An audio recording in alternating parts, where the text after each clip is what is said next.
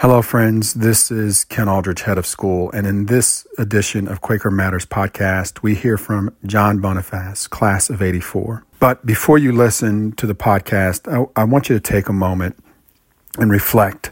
At some point in your childhood, when you witnessed something that you knew in your heart and in the pit of your stomach was unjust, and simultaneously you knew you needed to step forward and do something about it hold on to that image. And now I want you to put it in the context of being an adult and needing to pursue that because this is your passion. This is what you feel called to do. John is an attorney specializing in constitutional law and voting rights, and he's the president and co founder of Free Speech for People. In this engaging episode, you'll get to hear John talk about his experience at Friends his experience of finding the opportunity to speak out on others' behalf and to advocate for them. I think you'll enjoy the podcast. I think where what happens, uh, Jake, uh, often is that we're in some ways as we go into our professional world and into college studies and graduate studies, we're we're, we're kind of shaped and encouraged to to be safer uh, in the way we act. And that can have uh, ramifications when it comes to standing up for justice and democracy because it isn't always comfortable for those you're challenging, but also for those who are doing it. It's not always something that's, that's comfortable, but it matters. And it matters to people who often, you know, haven't had the opportunity to have their voices heard. Uh, so I think, you know, that that's something I'm proud of, but also one that I I continue to challenge myself where I can take those risks uh, and make a difference.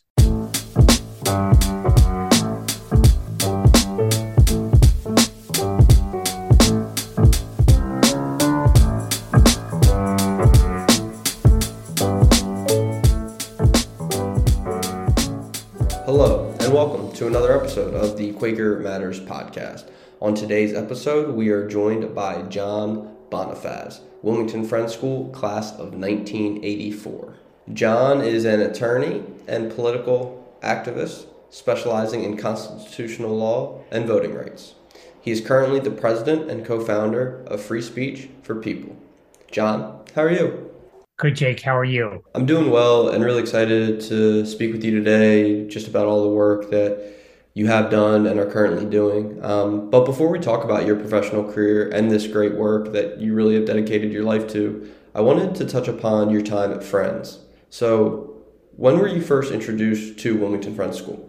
Uh, yes, I started there as a kindergartner and, and, was there through the 11th grade. And the only reason why I didn't stay for my senior years, I decided to go early to college. Although you graduated from Friends close to 40 years ago, do you still feel connected to the school? I, I do. And I've gone to some of the alumni gatherings over the years, even though I've moved out of the Wilmington area but I, I certainly feel very connected to my fellow students who I was with, some of whom were there as well, starting in kindergarten, others coming at different times, and to many of the teachers who impacted me over the years. Uh, you know, there was a lot of influence that they had on making me who I am today. A great segue to my next question, and I know that this might be hard to single out one or two specific teachers, but along the lines of teachers and their influence, who was that one coach or one teacher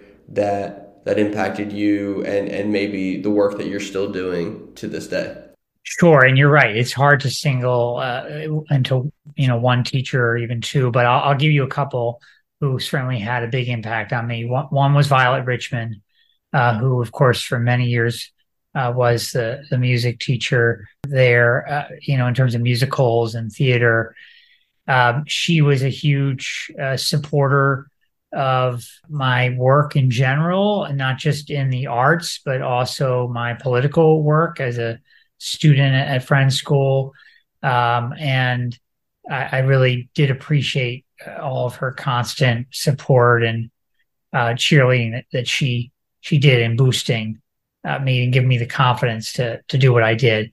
Uh, and Nona Smokall, who was the English teacher, uh, had a big influence on me too, and and was always energetic about me finding my voice and speaking out. How do you feel that, you know, whether it was like those teachers providing that boost in confidence, how did you feel that your WFS education helped you later in life or sort of help prepare you for the career that you've been on for a while now?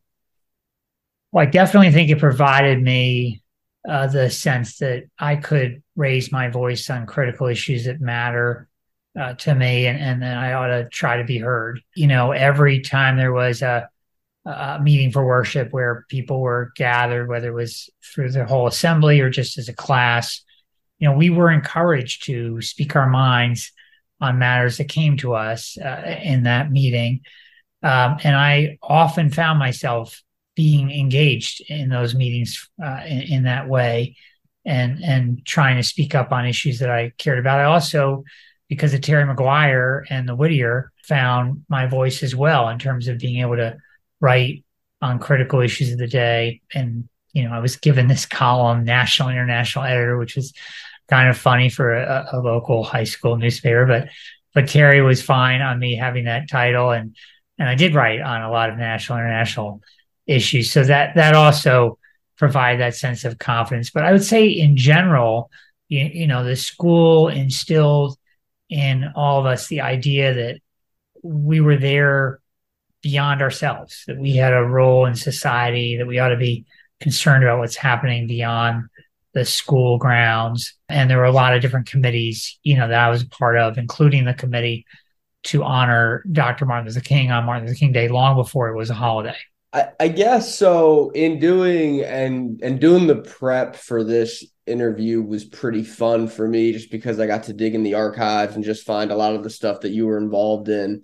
And you you founded the Human Cares uh, Committee, and, and the purpose, and and this is just quoting what was in the Whittier, was to involve students in the community and make them aware of social problems. And you talked about feeling empowered in the space that is and was Wilmington Friends School to speak out on these issues. I, I guess I'm just curious as to when did you first become aware that there were and, and still are so many problematic issues surrounding this uh, country as you know early as ninth grade when i was able to read a lot of your stuff yeah i mean i, I mean that definitely first came about via my parents you know my father uh, was involved in working on behalf of migrant farm workers on the side outside of his job at, at DuPont as a research scientist. He was involved in fighting for the rights of farm workers in southeastern Pennsylvania. We lived in Chadds Ford, you know, across the state line. And my mother uh, was heavily involved in running a nonprofit cooperative that she founded to support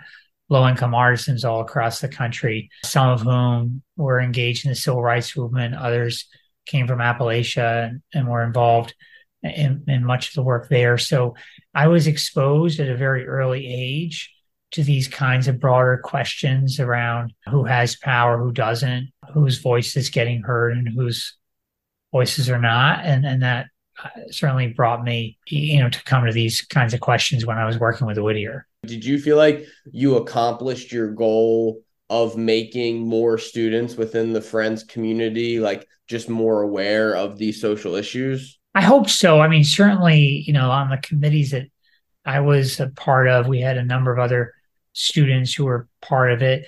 I also had started a chapter of children's campaign for nuclear disarmament uh, which included not just wilmington friends school students but other area students um, and that was uh, you know very much tied to a broader national movement for a freeze on the creation of nuclear weapons, development of nuclear weapons. So, you know, I, I, think there were a lot of other students who were concerned about this and cared about it, and we worked together on many of these issues. You, in 1981, you wrote a letter to Senator John East expressing your concerns about the S 158 bill, a bill that banned abortions. And again, as I mentioned to you offline, just thinking about someone writing this, let alone a ninth grader who, you know, many ninth graders are just consumed with themselves and or the person sort of next to them in class. I, I guess was this mom and dad and sort of you know how they kind of let their life speak through the work that they were doing. Like were they the people that empowered you to write this letter? Was it again sort of the friends community? Yeah i mean you know i obviously don't remember the specifics of that of that particular letter but i i would say they, they my parents certainly provided the context for uh, why i was concerned about these kinds of issues. Um, I, I, you know, I would say by that time, by ninth grade, I was definitely uh, wanting to speak out on a number of matters, including uh, reproductive rights. And I was also active in the Eye, which, as you may know, was an independent youth newspaper that brought together uh, students from a number of schools. Um, and I was writing for that at the same time. So, you know, I was getting exposed more and more to questions of social justice and and democracy. And I'm sure I came across that bill and I didn't like what that senator was doing and felt the need to write to him. Do you remember if you received a response to the letter? Yeah, I don't. I don't remember if I received a response to that particular letter. Yeah. So fast forwarding a bit to Harvard Law School, you start a class action suit against the school because it lacked a sufficient minority presence in its faculty. And again, I'm, I'm kind of asking you all of the same questions in roundabout ways. I understand like why you would do this. I, I guess the courage to speak up when so many of us who might see the issue at hand, but just sit on the sidelines. So I, I guess what gave you the courage in this moment? Were you having conversations with classmates? Were you having conversations like with other professors? Just walk me through sort of the lead up and and then ultimately uh, what ended up happening here? Yeah, I mean, this was a collective effort by a number of students uh, representing a number of the groups on campus that sought to diversify the Harvard Law School faculty and end discrimination in the hiring of our teachers. I, I guess I first would say that, you know, I accept and understand that people are going to have different um, you know roads to when they decide they're going to find their voice and speak up. So i'm not suggesting that everybody has to start at a super early age but i do think what we were finding there at harvard law school is there were a number of students that wanted to come together to challenge the way in which harvard law school was hiring its faculty. It was far too white far too male for uh, too long and needed to diversify and catch up frankly to the number of of graduating classes that had you know already passed by from Harvard Law School and, and gone on to the legal profession who were far more diverse than the school's own faculty. So the idea that they couldn't even find from their own alumni base over a 30 year period, you, you, know, a way to diversify the faculty w- was not credible. Um, so we we filed this lawsuit. We were engaged in other advocacy efforts, including demonstrations so forth. But we filed this lawsuit ourselves as students. We didn't have any uh, lawyers representing us. We did it what's known as pro se when you don't have lawyers. Um, and we and we went into state court and we argued that the state anti-discrimination law was being violated by the school in the way they hired uh, their faculty. Um, and we ultimately got to the state supreme court on the question of whether or not we had the standing, which is a legal doctrine, whether you're directly harmed by the particular matter that you're uh, alleging is in violation of law. And the argument that the school made was that we were not directly harmed, that if teachers wanted to come forward to say they were discriminated against, they had the right to do that, but we as students did not. Now, we, of course, argued on the other side, and, and actually civil rights organizations from around the country joined us in that argument, that students are also harmed when there's discrimination in the hiring of their teachers. But this particular state Supreme Court, which frankly included a number of Harvard Law alumni, uh, ruled against us, and we were not allowed to have standing in the case to pursue uh, the matter further. What was your reaction when they ruled against you? Well, I, you know, first I should say that the reaction initially when we filed the case uh, was phenomenal, not just among those on the campus, but around the country who saw that this was a group of students willing to fight to diversify the faculty. And there were a lot of other law schools who were engaged in that kind of fight as well. Derek Bell, who was the first African American tenured law professor at Harvard Law School, was so inspired by these actions that he ended up taking a leave of absence from the school until they would hire a woman of color, which was not the only demand we had, but it was certainly one major uh, you know, deficiency in terms of the faculty. And he ultimately never came back um, to the school because they, you know, didn't move in time to make even that modest change. Uh, but ultimately, when when the ruling came down from the state supreme court, I think all of us who were involved, you know, we were disappointed that the state supreme court ruled the way they did, but we were proud that we had engaged in this two year fight to hold the school accountable. And I would say that you know, not too long after that, there began to be some changes. Lani Guinier uh, famously came to school. She was, uh, you know, one of the first women of color. So, you know, I think I think there were changes uh, that were important that happened over the years. But I still think, you know, these law schools, including Harvard Law, need to pay attention to how diverse they are in their faculty. Continuing to look at your career as a law student, I heard you speak about an influential conference that occurred in Mississippi in the year 1990. You were a third year law student at the time, and you received a memorandum for this conference and you explained that this conference helped you understand the role that big money plays and in politics, I should say, and that Dr. Gwen Patton's words were very powerful. So, just to help our audience, how did this conference specifically help you understand the role that big money plays, and why were Dr. Gwen Patton's words so powerful, so profound? Yes, thank you uh, that that it was a very influential conference. So what happened here is that in Waveland, Mississippi, in 1990, a group of activists from the environmental field, from the peace uh, and disarmament field, from the civil rights field, they all got together uh, to meet and discuss how the question of big money in politics intersected with the question of voting rights. And Dr. Gwen Patton, who was a longtime civil rights worker from Montgomery, Alabama, uh, involved in the civil rights movement. She said at that conference, We have fought and died for the right to vote. But what good is that right if we do not have candidates to vote for? Getting private money out of politics, she continued, is the unfinished business of the voting rights movement. And that statement at that conference crystallized for those attending the need to reframe the question of money in politics as a voting rights issue of our time. So none of them were lawyers in that room. They they were all activists from a non-legal background, but they ended up writing a, a memorandum which they distributed to law professors and lawyers around the country, making the argument that there ought to be new uh, cases and new litigation brought forward to frame this fight around money in politics as a voting rights issue. And they got a fair amount of responses, all of which were, you know, not interested, including uh, one from a a, a well-known law professor at Harvard Law School at the time where I was attending, who said this would actually be frivolous uh, if you engage in this, and it would result in Rule 11 sanctions, which is a form of sanctioning a lawyer for bringing a frivolous case.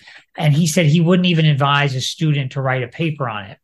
So at the same time, his uh, response came back to this uh, group of activists. My response came back. I got a hold of the memorandum through one of the attendees there, Randy Kehler, who's a longtime peace activist, uh, who was part of that conference. And I said, I'd like to write my third year paper at Harvard Law School on this. So I knew not to reach out to that particular law professor, but I found another professor who advised me on the paper. And, and that paper led to my work in challenging the current campaign finance system on voting rights grounds. I subsequently co wrote a couple of law review articles with then Professor Jamie Raskin, now Congressman Jamie Raskin, that made the case that this current system of campaign finance operates like a wealth primary, excluding non-vote, not wealthy voters and candidates on uh, violation of equal protection and voting right voting rights grounds. So when you get your hands on this and you write your third year law paper, is this also serving as kind of a springboard for you into organizing the national voting rights? Absolutely. Yeah, absolutely. That is what led me to start the National Voting Rights Institute. Once we had the argument laid out on the wealth primary theory, uh, I thought it was important to litigate it. And that was the primary reason for starting uh, that organization in 1994. And we did. We litigated it several times. we once again faced that standing barrier that the voters, our clients, and their candidate supporters, that they were not harmed in a direct way by the system. Obviously, we disagreed with that in every single case, but it, it did actually serve that litigation served to reframe uh, this question of money in politics as a voting rights question, as a political equality question. And many organizations today in this democracy space talk about the question of campaign finance from a political equality perspective now. And I think those roots go back to that litigation. In your own words, can you describe the Supreme Court's ruling and the impact of their ruling in Citizens United versus FEC? Yes. I mean, this was the ruling in, in January of 2010, five to four, in which the Supreme Court swept away a century of precedent barring corporate money in our, in our elections and allowed this new explosion of corporate interests uh, in our political process. Um, now, this was a case that didn't even have to involve the sweeping away of that precedent. It dealt with a private nonprofit known as Citizens United, which sought to advertise a film they had made about Hillary Clinton in the 2008 election cycle, who was running for president at the time. Um, and they wanted to advertise, and the question was, were there advertisements violating a technical provision of federal campaign finance law? But the Supreme Court held the case over. So usually a court decides a case when it hears it in that term, which ends every June, July of every year. They held it over to the next term, which started in October uh, of of that uh, same year, uh, which was two, 2009, and they decided to rehear the question, uh, the case on a new question of whether this century precedent should be overturned. So they they kind of took a case that was on a technical matter and they chartered it in, into a, a, a whole new focus on whether corporate power can now dominate our elections. And recognizing that they were potentially going to go over the cliff and do this, uh, a, a former assistant attorney general at, in Massachusetts and I uh, his name's Jeff Clements. Uh, we got together to start Free Speech for People uh, to be ready if they went over the cliff to fight back and call for that ruling to be overturned via constitutional amendment. So it's not a coincidence that Free Speech for People was founded on the day of this ruling. Correct. We were planning it, unfortunately, because we saw the writing on the wall after the argument in the fall of 2009. So you all you all were fully prepared for this. We were. I mean, this was a sweeping decision that separated, you know, the the court from where it had been for many decades. Um, and you know, sadly, there now there are now many examples of that with this current court in terms of how they're overturning longstanding precedent. But in this particular matter, you know, what it did was it, it created this explosion now of corporate influence in our elections. Corporations are not people. You know, they don't breathe they don't eat, uh, they don't send their children to school or, or or have their kids go to war. But yet somehow the court has assigned them the rights that human beings have in, in the political process, and that makes absolutely no sense. I guess I want you to go further there. Like, what over the last 13 years, what are the ramifications that we have seen because of this ruling? Well, I think there's uh, two ways of, of looking at this. Number one, obviously, it's been a disastrous ruling in terms of the way in which it's allowed big money interests to drown out the voices of ordinary voters and ordinary citizens. That's been a disaster. And more and more uh, people feel disconnected from their local, state, and federal government because they feel the big money forces are in effect in control. Uh, the other way of looking at this, however, is it's it's sparked a whole new democracy movement. There's a lot more people who are involved in fighting to reclaim our democracy as a result of the Citizens United ruling. And it's created, I think, a broader community of people who want to stand up and and say that Supreme Court needs to be overturned with a constitutional amendment, but also we need to fight on many other democracy fronts that are under attack. Along those lines of getting more and more folks engaged, I know that a couple of your pillars for your organization, Free Speech for People, is to end big money in politics, to protect voting rights, to protect our elections. And, you know, I guess that coupled with the increased engagement, do you feel successful in your efforts? And, and does it excite you to see that level of engagement continue to increase? I, I do. Yeah, I definitely think that we have been proud to be part of a broader democracy movement in the country that continues to grow uh, every day in, in the face of these fights around our democracy, which have uh, sadly emerged uh, in recent years to deal with a lot of threats uh, that we're facing. As someone who has been fighting these democracy fights for 30, 40 years, does it ever wear on you? There are so many issues that you and your organization are trying to battle each and every day, some wins, some losses. I guess I'm just curious how, how do you continue to stay positive in these moments?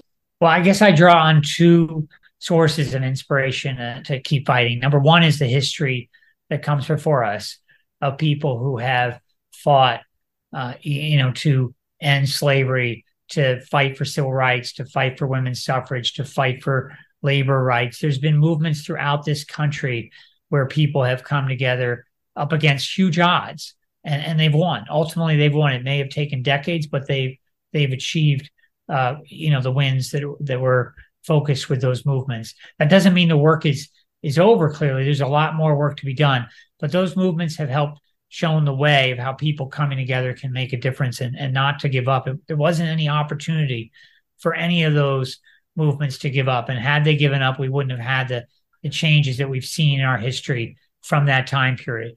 But yeah. the other reason for the uh, you know changes, or, or rather inspiration, is the current movement that we have and the way in which people are fighting and engaging today. I mean, there's inspiration in in people standing up up against odds today throughout the country uh, to fight for voting rights, to fight against big money in politics, to fight against insurrectionists who want to overturn our democracy, uh, and all that I think is inspiring for for me as an individual to keep going. One Quaker principle that seemingly you practice every day is like the principle of comforting the afflicted and, and afflicting the comfortable. I guess how should everyone be doing this in their daily lives, or should people be doing this in in their daily lives? I would definitely encourage people to do it in their daily lives. First, I think it's it's it's critical that we are part of a broader society and, and world where we're standing up and fighting for justice and democracy and equality. Uh, but I also think, uh, you, you, know, there's a sense of of real meaning in, in, the world when you when you're engaging and fighting with other people uh, on these matters. I wouldn't encourage people to just um, go alone. I mean, I, I certainly think the power of standing up, even if you're alone, has an inspiring uh, way to, to, encourage others. So if that's where you are and wherever space you are, I, I certainly believe you know standing up alone makes sense. But but usually uh, this is a situation where there are others who will join you, kindred spirits who will join you, and when you can find those kindred spirits, that matters even more to create that sense of community and and stand up and and and be heard. Is there a particular kindred spirit that you've come across in your lifetime that has really helped you fight your various fights? I would imagine, again, that's probably uh, too many folks to name. No, no, no. I mean, look, apart from my parents, who clearly are among those who've inspired me, uh, Estelle Witherspoon was an amazing uh, person who influenced me, as well as Nettie Young. They were the co founders of the Freedom Quilting Bee in Wilcox County, Alabama. And they were part of this nonprofit cooperative that I mentioned that my mother had founded and was directing uh, for many years. And I met them as a child. I, I, got to know them very well because they would come up for board meetings. Uh, they were involved in the civil rights movement. They taught me a lot of civil rights songs. Uh, you know, they lived in one of the poorest counties uh, in the country, still one of the poorest counties in the country. I ended up uh, going eh, during my college senior year to live uh, for a couple weeks with Estelle Witherspoon to interview people in her community about the civil rights movement and about the work uh, that's happening there in Wilcox County.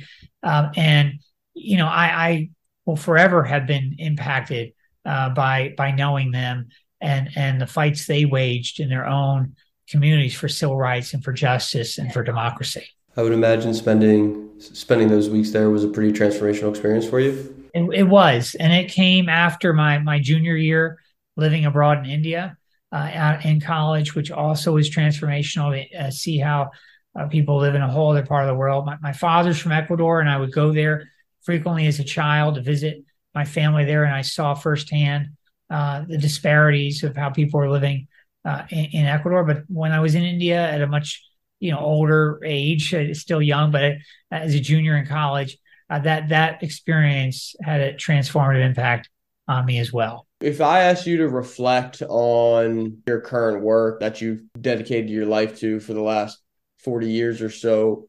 What are you most proud of? I guess I would say I'm most proud of uh, standing up for for justice and democracy in whatever ways I can, and working with others who share those those visions uh, and that kindred spirit, and not being afraid uh, to take risks. You know, I think where what happens, uh, Jake, uh, often is that we're in some ways as we go into our professional world and into uh, you know uh, college studies and graduate studies we're, we're, we're kind of shaped and encouraged to to be safer uh, in the way we act. And that can have uh, ramifications when it comes to standing up for justice and democracy because it isn't always comfortable for those you're challenging but also for those who are doing it. It's not always something that's, that's comfortable but it matters. And it matters to people who often you know haven't had the opportunity to have their voices heard uh, so i think you know that that's something i'm proud of but also one that i i continue to challenge myself where i can take those risks uh, and make a difference. Transitioning a bit here to our ring the bell segment same two questions to each podcast guest. My first question for you and you've answered this a little bit throughout but i guess i want to ask it directly. What do you want your legacy to be or what do you hope people say about you and the work that you have dedicated your life towards i mean i guess i would hope that they would say i, I was a human being who cared about other people and fought uh, for justice and democracy and, and stood up uh, on on matters that were critical uh, facing our our society and, and our world and then much like and my final question for you what is your why? My why is to do what I can to be part of broader social justice movements that are fighting for real change for, for people all across the, the country and, and frankly the world to ensure that everyone has an equal voice, uh, a sense of being able to make decisions in their own lives, uh, the, the, equality, uh, justice, and, and the opportunity to be heard.